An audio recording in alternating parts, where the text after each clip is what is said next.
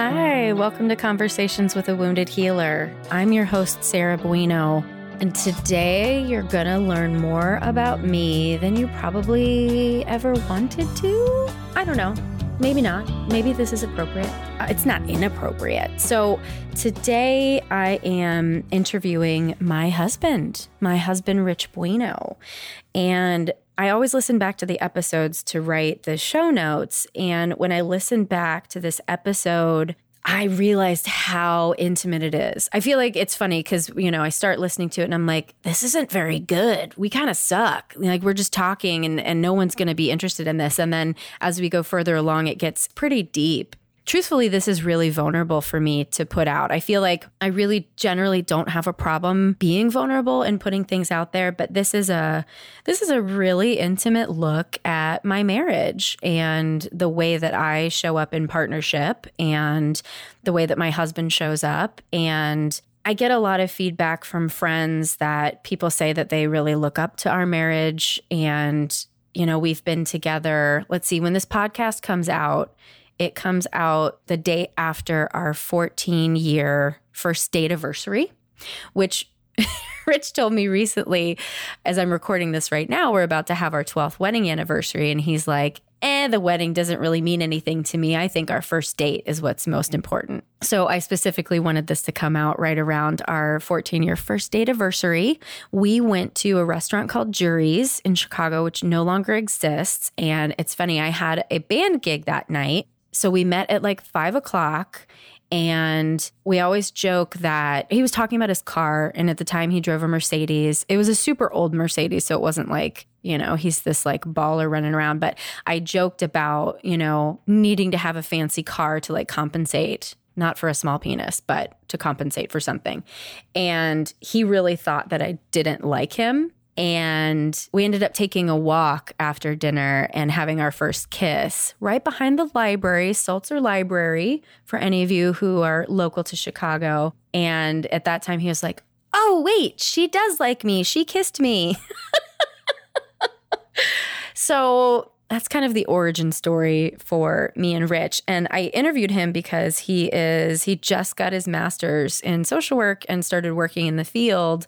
And, you know, I've met a lot of career changers. And I think it's so brave for people to be doing something for a significant period of time and then recognize I need to make a shift. And I am just, I'm constantly beaming with pride for my husband and how brave it was for him to make this shift. I also know Rich has a lot of fans out there. And I kind of figured because I talk about him so much, it would be great for you guys to hear directly from the horse's mouth. So let me please introduce you to Rich Bueno. He's a career changing professional, having received his master's in social work in May 2019. He currently uses his clinical skills in clinical case management for older adult populations. Rich has previously worked in individual and group therapy with older adults and supported newly arriving adult refugees from around the world in employment, housing, and case management. His 17 years of past work experience in global PR and corporate communications provides many transferable skills, including relationship building, interviewing, cultural humanity, and working with diverse populations, as well as writing and editing. He's creative, calm under pressure, and thrives on totally new experiences. Hmm, I don't know about that last one, Rich. Totally new experiences?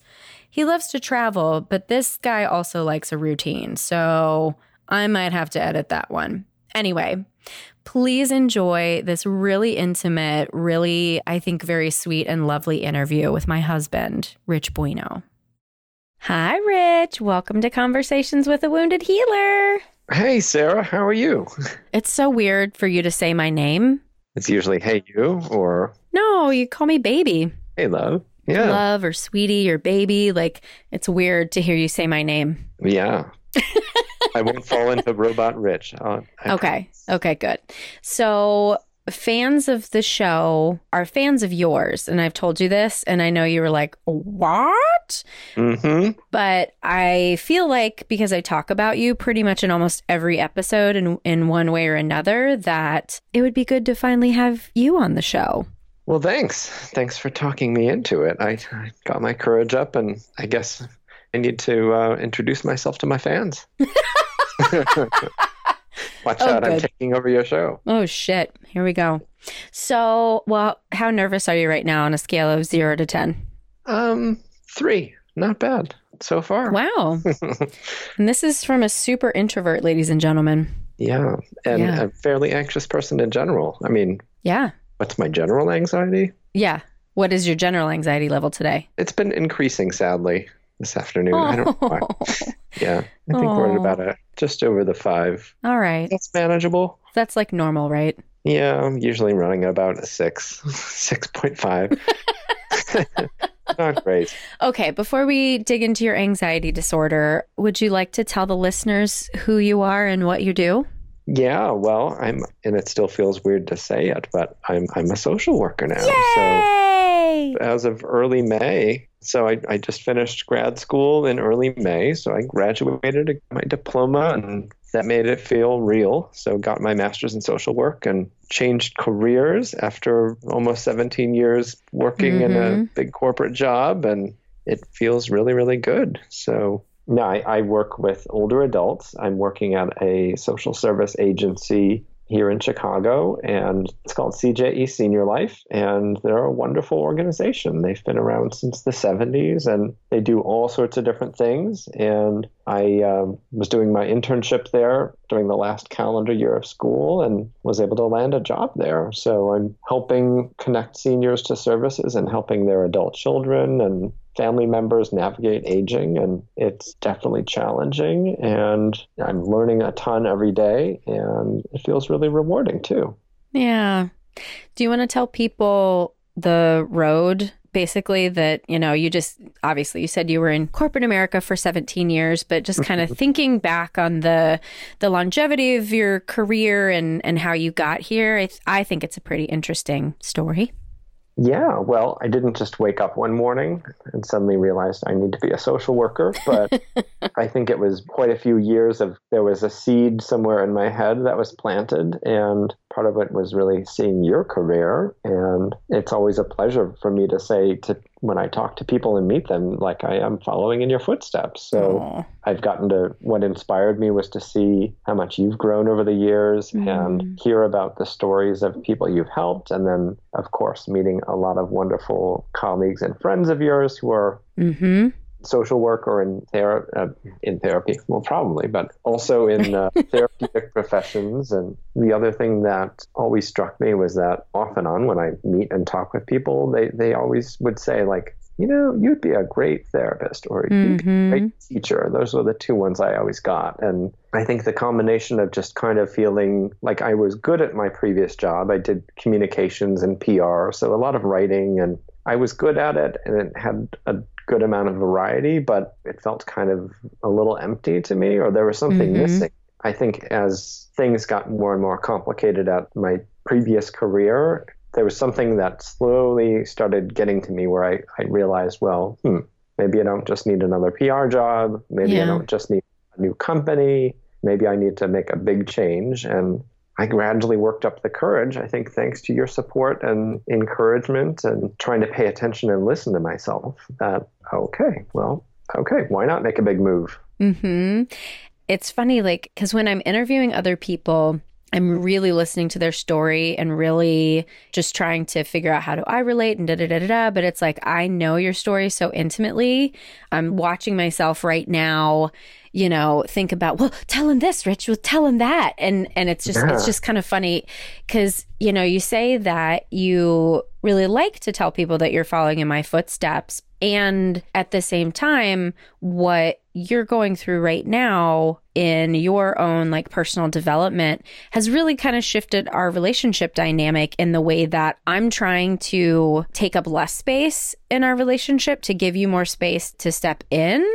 So I don't know if you want to talk about that at all. It's it really doesn't have anything to do with you as a social worker, but more like you as a person and and our relationship in general. Yeah, I mean, I, I think it's an effect of the process for me of continuing to do my own work, you know, whether it's in one on one therapy or if it's in, I've been in a men's group through an organization called Victories that It's a peer led, basically, support or personal growth group for, I think, more than five years. And I think it's a combination of that. And it's also me finding my feet and getting more comfortable in my own role and feeling like, yeah, I'm doing this. This is great. And certainly, plenty of times in any given day or week, I don't feel that way. But but I think it really does relate to it's either stepping up or really, really getting into the space fully mm-hmm. sort of fully owning and fully filling up the space that I know that I am on the inside and adjusting to that versus I think what I'd always historically done was kind of be well just a, a little bit like what's the word I'm in a loss for words kind of a little bit um, look at me not telling you what you think yeah. noted Thank you. So now this is like literally recorded proof that next time you're like, you're always telling me what to do and what to think, I can be like, well, there was one hour for one mm-hmm. day in our relationship that I didn't, and it is it's been recorded. yes, exactly. Yeah. yeah, I think what I'm getting at is that I'm I'm feeling fully comfortable in myself, if that makes any sense, versus there was something that was always off before or mostly yeah. because of the career work like, oh, well, I'm squeezing myself into a role or into mm-hmm. a life. And now I'm still, I'm still just adjusting. Like, how does this feel? And mm-hmm. noticing how does this feel and how does it make me feel? So, but it's generally good. A little scary, a little uncomfortable. I think it, it's pushed my buttons on anxiety sometimes, but yeah. a little bit. A L- little bit, just sometimes. Like there, there was a day earlier this week. You came home and you're like, I just I picked the wrong career. What am I doing? This is it's all terrible. I hate it. But then mm-hmm. most of the time you're like, I'm so excited to go to work tomorrow. Yeah, and I mean, I do feel like even when I do say those sorts of things, I do feel like maybe it doesn't come out that way, but I know when I hear myself saying that or I notice that thought coming out and the words crossing my lips, I, I do realize like, oh come on. Like I think part of it is calm down. practicing. it's practicing actually expressing expressing yeah. these thoughts and feelings where a lot of That's the stuff I, in the past I would just ignore, hit ignore, hit ignore. Yeah. And that's not really helpful. Yeah. Do you want to talk a little bit about how you feel like that developed for you? The reason that you've you've had that ignore your feelings kind of thing? Well, I, I mean, I've got some good guesses about where it came from, mm-hmm. but I think maybe more important has been figuring out, not even figuring out, but learning how to pay attention and, and tune in, I guess. And in some way, I think meditation has helped a lot with that, aside mm-hmm. from talk therapy and you know doing more traditional type CBT stuff or internal family systems and, and yeah. What what? So I, I, think the meditation actually has helped me bring awareness to what am I feeling right now? What am I thinking right now? And I, I know I have a ways to go especially in the what sensations am I feeling mm-hmm. when I'm anxious or when I'm scared? And how is this showing up in my body what does it make me want to do? And it's been a very long process of unlearning mm-hmm. or ignore, ignore. I think I grew up in a space, a household where I was scared off from expressing mm-hmm. emotions. And yeah. part of it was my parents fought verbally a whole lot. And my dad really took out his anger on the family and mm-hmm. his stressors from his work and his life. And I realized I would never, I never wanted to be like that. I never wanted to have a marriage full of conflict or a family that is always fighting or arguing with each other. And mm-hmm. I think mm-hmm. my childhood solution was like, okay, well, I'm going to avoid conflict at all costs mm-hmm. and going to either try to hide physically or like stay out of it. Mm-hmm. Or if that doesn't work, mediate and try to be the peacemaker. And in the meantime, that, you know, the best way to kind of mediate and play into that role is to at least the way that I found as a kid was like well set my emotions aside and mm-hmm. try to help these people work it out mm-hmm. and it worked pretty well for a while until it didn't or there were definitely a lot mm-hmm. of trade-offs sacrifices that I, I wasn't aware of at the time Right. Well, and it's interesting too. I think that it probably would have worked well enough as long as you were single and we've laughed about this now because it hasn't happened in so long but like one of the really good examples is like my my birthday right every time i would have a birthday you would put so much pressure on yourself to like plan this party and make sure it was perfect and i was like dude like it's cool but you'd put yourself under so much stress and pressure that when it actually came time to my birthday, you'd be really fucking shitty to me. yeah, I would flip out and everything. Right. Would... And it would come out sideways and I'd be like, what? Like I didn't like I didn't create this. You created mm-hmm. this. Had you not been in a relationship, you wouldn't have been forced, quote unquote, forced to throw a party for someone and put yourself under all this stress and pressure, you know?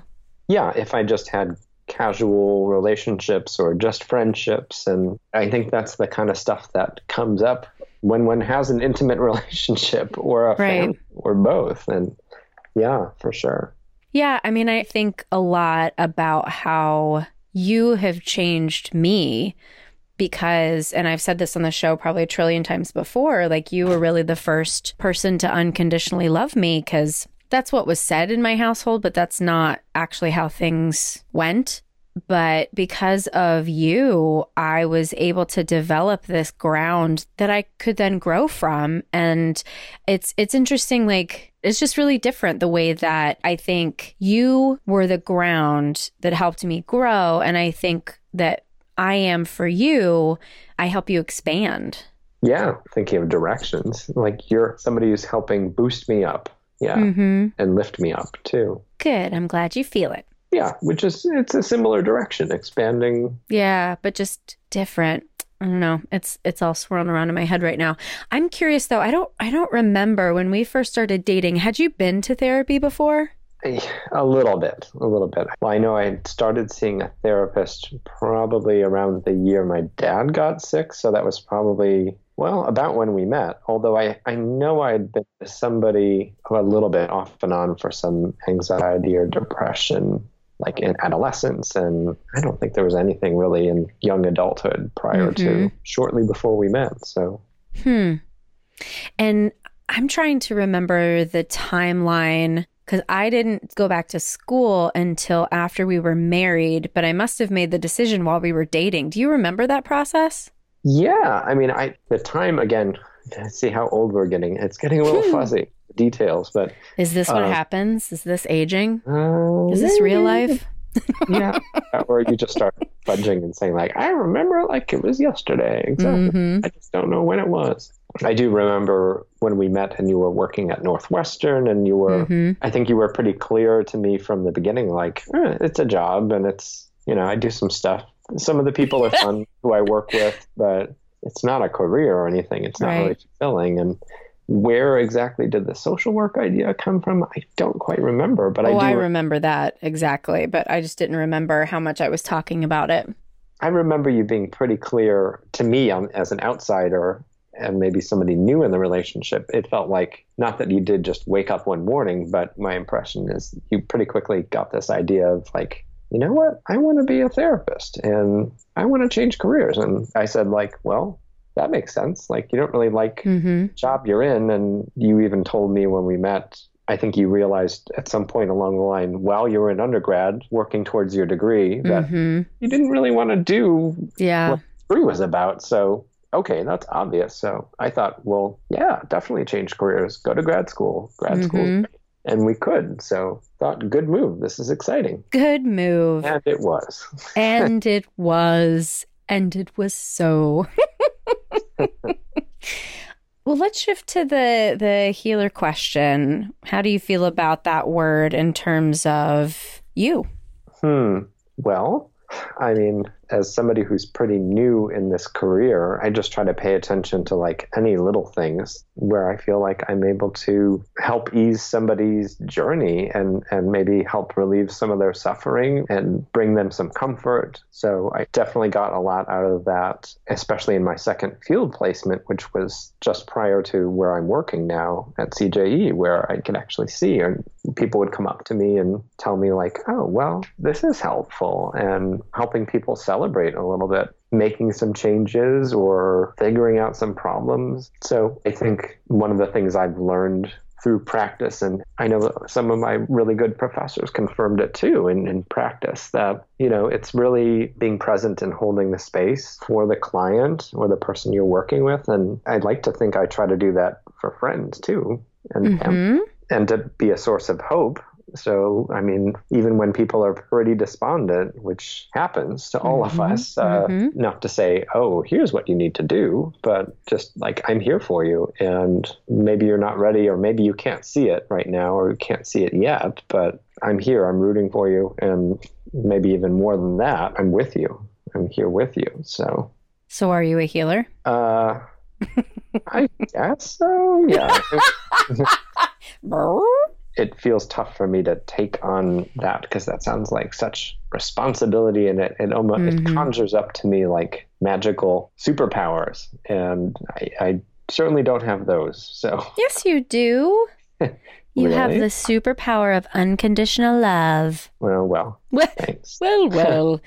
But just you talking about like, oh, I'm so early in this career, but I don't think that it's one's career that makes them a healer. I think it's it's just who they are. And I think everybody that goes into any sort of therapy profession, I would hope that they already kind of naturally have these aptitudes that lead them into that career. But you, for certain, I mean, I'm pretty sure that anytime you took any sort of like career aptitude test, it said, oh, be a teacher or a therapist, you know? And more or less yeah yeah and as you said, like you've been the one to hold space for friends. So why couldn't you have even been a healer before you became a social worker? Well okay i'll buy that i'll buy that I have to convince you of it. i don't know it feels like stepping on some kind of pedestal to say like i am Mhm. a healer look at me so put it that way it sounds like okay well yeah a lot of healing is being there with someone being there Mhm. for someone and, and i don't know who said like the, the most important part is just showing up so Mm-hmm. Mm-hmm. I'm pretty sure Freud said that.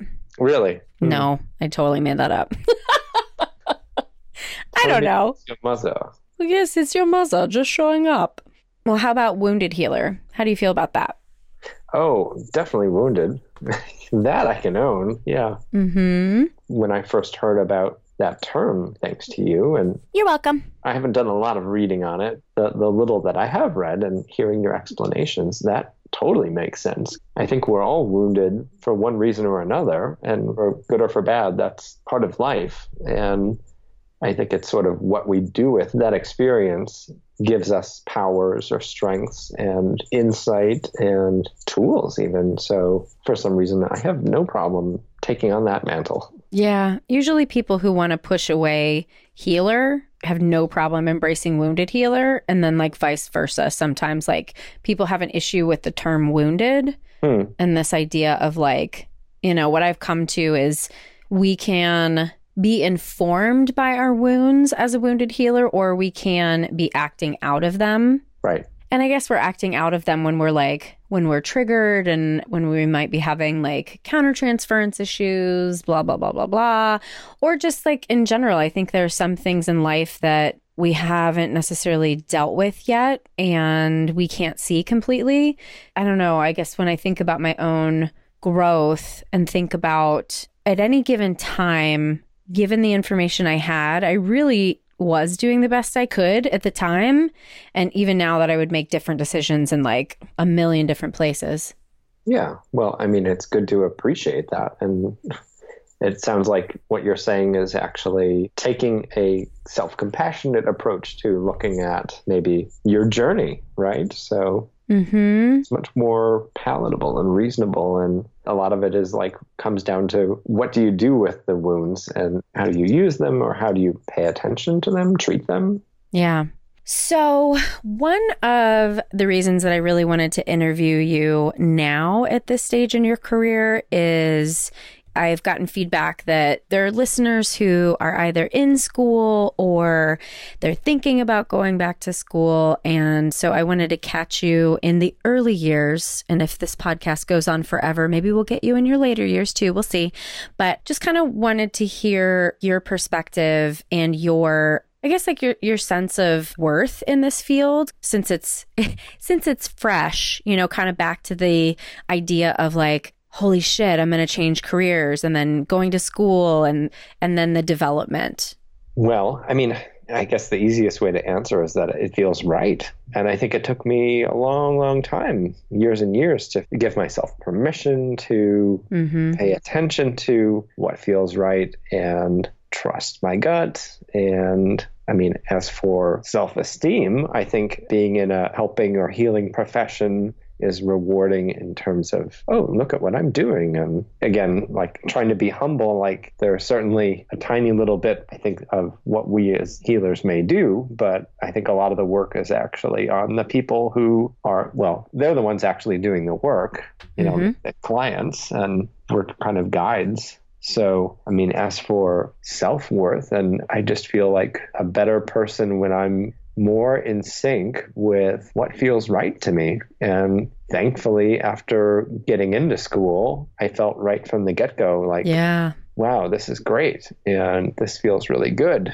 And this is exciting. And mm-hmm. I hope I'll be able to help some people and and I think it is what keeps me going is it is gratifying to me personally like oh, mm-hmm. oh I like to think that I'm maybe not all the time but here and there at least and hopefully it'll keep building but making a little bit of an impact and mm-hmm. making things a little bit better for people and it's helping me too I guess that's the healing part for my own healing because it's helping me feel like a better, more fulfilled person. And I feel like I fit into the universe and my world better versus Aww. like trying to fit myself into mm-hmm.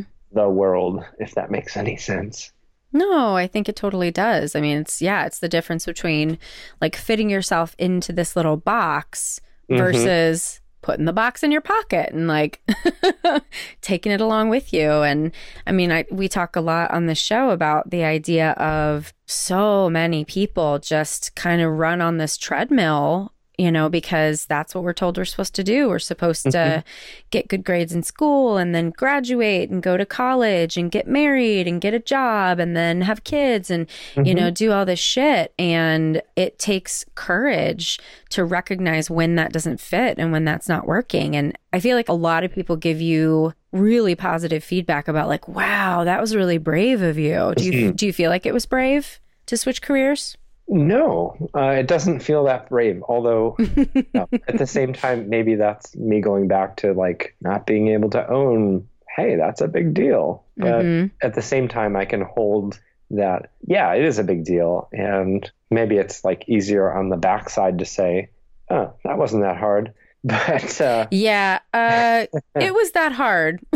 I, I, mean, I, the hard part was being somewhat miserable or feeling really conflicted for years and years. Yeah, that was the hard part. Yeah. And then suddenly it felt like, oh, a big weight was lifted and oh, this feels really good. It was yeah. the, the pain and the lead up to making the change. So I think that's true for everything, right? Like mm-hmm. when we're not in alignment with our purpose, our higher self, whatever it is, that's where the struggle is. And that's like, I was listening to a podcast yesterday where they were talking about healing, and there are two types of suffering. There's suffering that is just like, you know, what happens in the world. Like, we both have lost parents, and, you know, that's suffering. And then the suffering on top of the suffering is how we choose to deal with it. And so it's like, when we're fighting our true calling, that's what it is. It's a fight, right? It's it's this misalignment and it's almost like swimming upstream. And now that I think about it, like watching you in that career, like there were times where you had a, a position that was really fulfilling and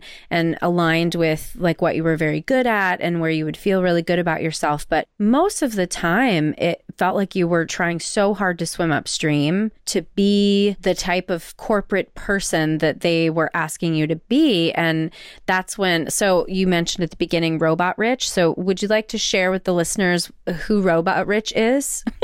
well, I think I think before that, to build on what you said, I think mm-hmm. a lot of it was it was not only just trying to swim upstream, but it was I was trying to fit myself into the narrative of somebody else's story. Oh, sweetie, that makes me want to cry. Well, cry away. Aww. And I think it took a long time to figure that out. Like, and I'm still definitely figuring out. Maybe our whole lives we figure out what is my narrative, what is my story and Whose story was that, do you think? Well, I think there are probably lots of different contributors. I think that was the other point I was going to respond to that you said, where a lot of this is societal expectation, and and Mm-hmm. like a lot of people do X, Y, Z. This typical whatever the expectation is is it's the conformity, and hmm I'm really non-conforming. I'm pretty conforming, but You are. It's funny. Yeah. Yeah. just for listeners, you'll see the picture of Rich on the album art, but usually my clients and people who don't know Rich yet assume that he's like, he looks like me, that he's got crazy hair and piercings and tattoos. But no, no, no. He looks like a banker. Mhm. yeah, yeah, So, yes, he's very conforming. it's a deep cover. That's all. Yeah. Yeah. Maybe, maybe somewhere underneath. I haven't scratched that level yet, but I'll get you a fucking tattoo before you die, motherfucker. Uh, maybe we'll see. We'll see. It just involves needles. That's scary. Yeah, I know. Anyway, Robot Rich or wherever you were going. So I think it is a lifelong process of figuring out. Gee, what what is my story? What is my narrative? And I mean, I I like to hope that most people can figure out. Maybe a lot don't, or they don't feel like they ever get that sense of enough control of. Well, I can really shape my own story, or be in tune, as you said, be aligned. So Here's a really personal question. Do you think your dad found his own narrative? I think he found a way to be more comfortable towards the end of his life. Thank goodness. Yeah. I think once he was able to retire from his Mm. business that his parents started, Mm-hmm. I think he was in many ways trying to squeeze himself into, Mm. well, I can take my parents' business that they started and Mhm. I'm really smart and talented and I can make it great. And yeah, he did in a lot of ways, but Mhm. it was almost like he was picking up where they left off. And like, it's not just their business. Like, it's, I'm going to tack myself onto their story and, and continue. I guess I'm doing everything and everything I'm talking about is in like a narrative form, but Mm-hmm. Which makes sense since you're a writer. I think that's what caused so much of his pain was Yeah. he realized the corporate world wasn't for him. So interesting parallel to me. I think he left the corporate world in his late 30s and Oh, really? then he went to the family business and Hmm. I think it was good in some ways, but in other ways it caused all sorts of pain. Yeah. And I think fortunately once he in his final years, even though he was sick and dying, I think he finally got some comfort in being able to finally allow himself some time to enjoy life and maybe take some time to uh, have some meaningful relationships. It's unfortunate that somebody has to wait until they're in their 60s. Mm-hmm. I don't recommend it. I'm trying to avoid myself. Right. What do you think your dad would think of you becoming a therapist? I think he would be proud. You know, on the face of things, sometimes he was pretty judgmental and negative. Just to tell the audience, he asked me once if my cats had fleas. He thought I gave him fleas. Anyway, go on. Gave the family house, uh, Yeah. not just a girlfriend, but a carrier Right. I was a carrier of parasites. Yeah. Anyway, God bless Gene. yes. I mean, in some ways, he had a very negative, skeptical, judgmental worldview, and that was really tough. But I think when it came to, he really wanted the best for his kids, Yeah. and education was an Mhm. extremely value for him, and in other ways too. I think also we always used him in a, as a sounding board Mm. whether he had his own successes or even if he had a lot of things that he hadn't been able to figure out in his own life, he was always enthusiastic and encouraging about us to find out what will make us happy in the long run. Mm. I think it went for not just work stuff or career stuff, but I think he talked about that with relationships too. Did you talk to him before you decided to propose to me? Yeah. Huh. He was really encouraging. So you remember that story that I think Mhm. told about so the first time you met him he was in the hospital and he, Mhm. he was probably in some weeks into like a month long stay in the hospital because he was under treatment for lymphoma and it was getting really bad and Mhm. i guess after i introduced you and our visit was over and you and i left and i think he said to whoever else was in the room i guess it was my brother and my mom that i think we just met rich's wife rich's future wife Yeah. touching because Yeah. he wouldn't let those things out often. Hmm. So that was a big deal. were his parents first generation or was he first generation American? His parents were the first family. So his parents were born Yes. here. And so they came from Poland. And I know you talk about your grandparents as being very kind of like stoic and serious and, you know, and then Negative, negative, right? And then, yes, yeah. And then your dad also conveying that, like, and I'm sure you've explored a lot of this through Victory is like, what were your messages about being a man? What was being a man supposed to be? Like, what implicit or explicit Hmm. messages did you get from your dad? I mean, I think he was raised in a very much the traditional. I don't think he completely believed in the 1950s, Mm-hmm. you know, the way that gender roles were split up. But then again, like that's the way he did it. So Yeah. the messages were get a good job and stability and seek your fortune and Mhm. uh, be the provider and do well. And on the side, try to be happy. and don't cry. I don't think that was ever an explicit explicit message, but I mean, I don't remember much of him ever crying. So hmm lots of yelling, but so the only emotion you can express is anger, but you couldn't express anger because you decided that you didn't want to be like him in that way. and it's unsafe. Right. I saw it as a young child, like, oh, it causes more chaos and more dysfunction, and this is not any way to solve problems. So Right. Well, I'm hungry. I don't know about you. Do you have more to say? I mean, I'm going to give you space to say whatever else you want to say, too. yeah, yeah, I feel like I'm so curious about wh- what would my fan base want to know that you know they. Look, you've you've created an egomaniac. I know. God, you're such a fucking narcissist, you asshole. I'll tweet you later. Yeah.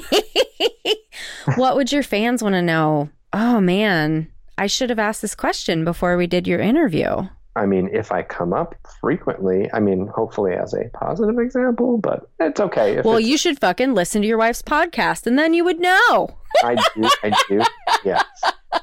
I do listen when I can. Right. I'm not in the car enough, but I know. He bikes to work, you guys. That's pretty badass. I'm not brave enough to put headphones in. No, you shouldn't. You should be safe. I mean, I think the other thing I'm curious about is if I'm coming up as an example, and I'm guessing a lot of it is like, hmm, teaching moment, you know? hmm Here Yeah. are things where Oh, yeah.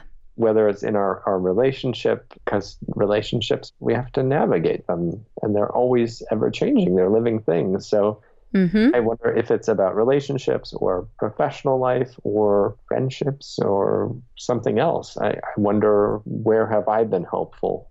It's funny, you know, so we're coming up on being together for 14 years and I don't No, I'm going to cry. I don't remember. It's really hard to remember who I was before I met you because hmm. I'm so much more me and I'm so much of a better, healthier person.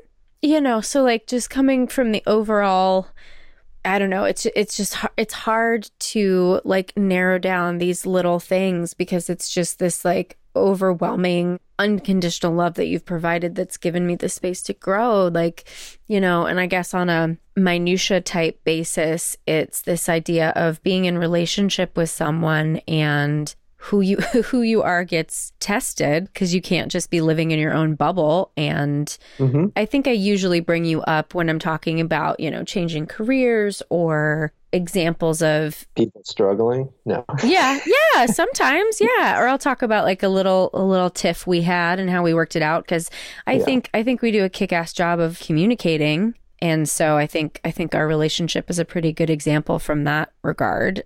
But I was thinking this in the movie last night. So we watched Rocketman last night and it's the Elton John story and it was the moment when he was writing our song and I leaned over to you and I said how wonderful life is because you're in my world, right? And it's so true. Like I just I don't know who who or where I would be without you. Well, and I love that. I love hearing that, and that makes me feel really special. You are. I'm really glad that I've been able to have such an impact on your life. Yeah. I can't think of anybody else who's had such an impact on my life, and that's the way it ought to be, right? Right. And I was telling somebody, I can't remember, maybe it was a friend from Al Anon, and we were talking about relationships. And like the hope is that you find a partner who is willing to continue to like grow and change with you, right? Because the relationship, I can't remember where I heard it, but somebody said that in your marriage, you should have seven marriages. Hmm. Because you know, you go through different periods of time. And I can absolutely think about that with you and me. There's our marriage after your dad died, right? And like that was really, really hard. And then our marriage while I was in grad school and our marriage while like I was going through this depressive period when I was adjusting to becoming a therapist. And then our marriage when my parents died and then our marriage while you were in school and transitioning mm-hmm. and all this stuff, right? And so, like, the thing that's so cool about our relationship is we've continued to like grow and change individually and then also like come back together and fill in different different puzzle pieces but i've never at any well maybe that's not true overall i've not felt hindered by you, I've just felt lifted up and just held. Mm-hmm. And I, I'm pretty sure you feel the same about me too. Yeah, I sure do. I sure do. And that's a great role. That's a great job. You'll keep the job? Yes, I'll keep the You'll job. You'll keep being my husband? For sure. Okay. You heard it here, folks. He's not allowed to divorce me. As cited on the podcast. As cited, yes. Well, my love, is there anything else you would like to share with listeners before we wrap up and go have some dinner? Because this bitch is hungry. I think you should tell the audience how Robot Rich came about and what that was all about. Don't leave them hanging. Oh, right. We didn't answer that. So, Robot Rich was the version of Rich where he would essentially like play corporate man. And I literally remember, I think maybe we just gotten married or something like that. And we were talking about the way that you perceive yourself at work and how essentially you told me that you wanted to be like the most neutral. And it makes a lot of sense now with this idea of never creating any conflict, right? So the most neutral version of a human that you could possibly be. And you even said, like, I won't talk about the fact that I have cats. Like when we had cats at the time, like, I won't talk about that. And I was like, what the fuck is wrong with you? Yes, that's how you connect with people. Like you should have friends at work and you ha- you were like, friends at work, that's ridiculous. Like there's these two worlds that you were living in and I was like, "What? You're crazy." and so robot rich just gets really mechanical and really sterile. Closed off. Yeah, and Closed like off. Oh, well, don't be authentic and don't mm-hmm. share any aspect of oneself because mm-hmm. somebody could criticize it or somebody could not like it. But I think the deeper thing for me was somebody will criticize and somebody will yeah. judge you. And I think, thank goodness, for the most part, that personality type has been long retired. Yeah, I haven't seen Robot Rich in a really long time. Thank goodness. He's in the robot junkyard. Yes. Good riddance with WALL-E. Yeah. Anything else, babe? No, it's been wonderful to speak to you on the podcast. It's been a fantastic opportunity. It's been really fun. Are you going to listen to this? Can you listen to your own voice? I'm sure I can get used to it. Can you? You can make it? I bet. All I'll right. do it for my fans. So, Rich like barely does anything on social media, you guys. But if you like this episode, give Rich some love. We're gonna post all of his social media stuff, and he's gonna be like, "What? I have to actually like log on there." But if you love this episode, I think you should tell Rich how much you'd love it because I I don't think he has any idea how loved he is in the world. Well, that would certainly be an interesting experiment. Wouldn't Maybe it? I'll even share the podcast episode on my Facebook. Oh, you will. If you don't yourself, I'm just going to log into your account and do it for you. Yeah, and maybe I'll tweet. I'll tweet it to my to your two followers. they're all eggs for some reason. They're all egg because they're all bots, babe. Yeah. Oh. Okay. Yeah. All right, we're digressing. Let's get you some food. All right. I love you, sweetie. I love you too. So, what do you think? Was that too intimate? Was it too much? Was it nice? I kind of want to get some feedback on this. And I'll make sure that we post Oliver to social media and I will make him look at it. I will make him look at it because He never goes on, he never goes on Instagram. And he goes on Facebook maybe once a week. But I promise I will make him look at it because I think y'all might have some very sweet things to say about him. So I promise I will make him look. Also, just wanted to mention that if you're enjoying the show, please share it with someone who you think might like to hear it. I think especially this episode with a new social worker is is interesting and hopefully educational for someone out there. So, thanks to Rich for being my guest, my little guinea pig. He's my guinea pig of life. And thanks as always to Andrea Klunder and the Creative Imposter Studios for editing, to Liam O'Donnell for the album art, and to Ben Mueller for our theme music. Thanks so much. Until next time, bye bye.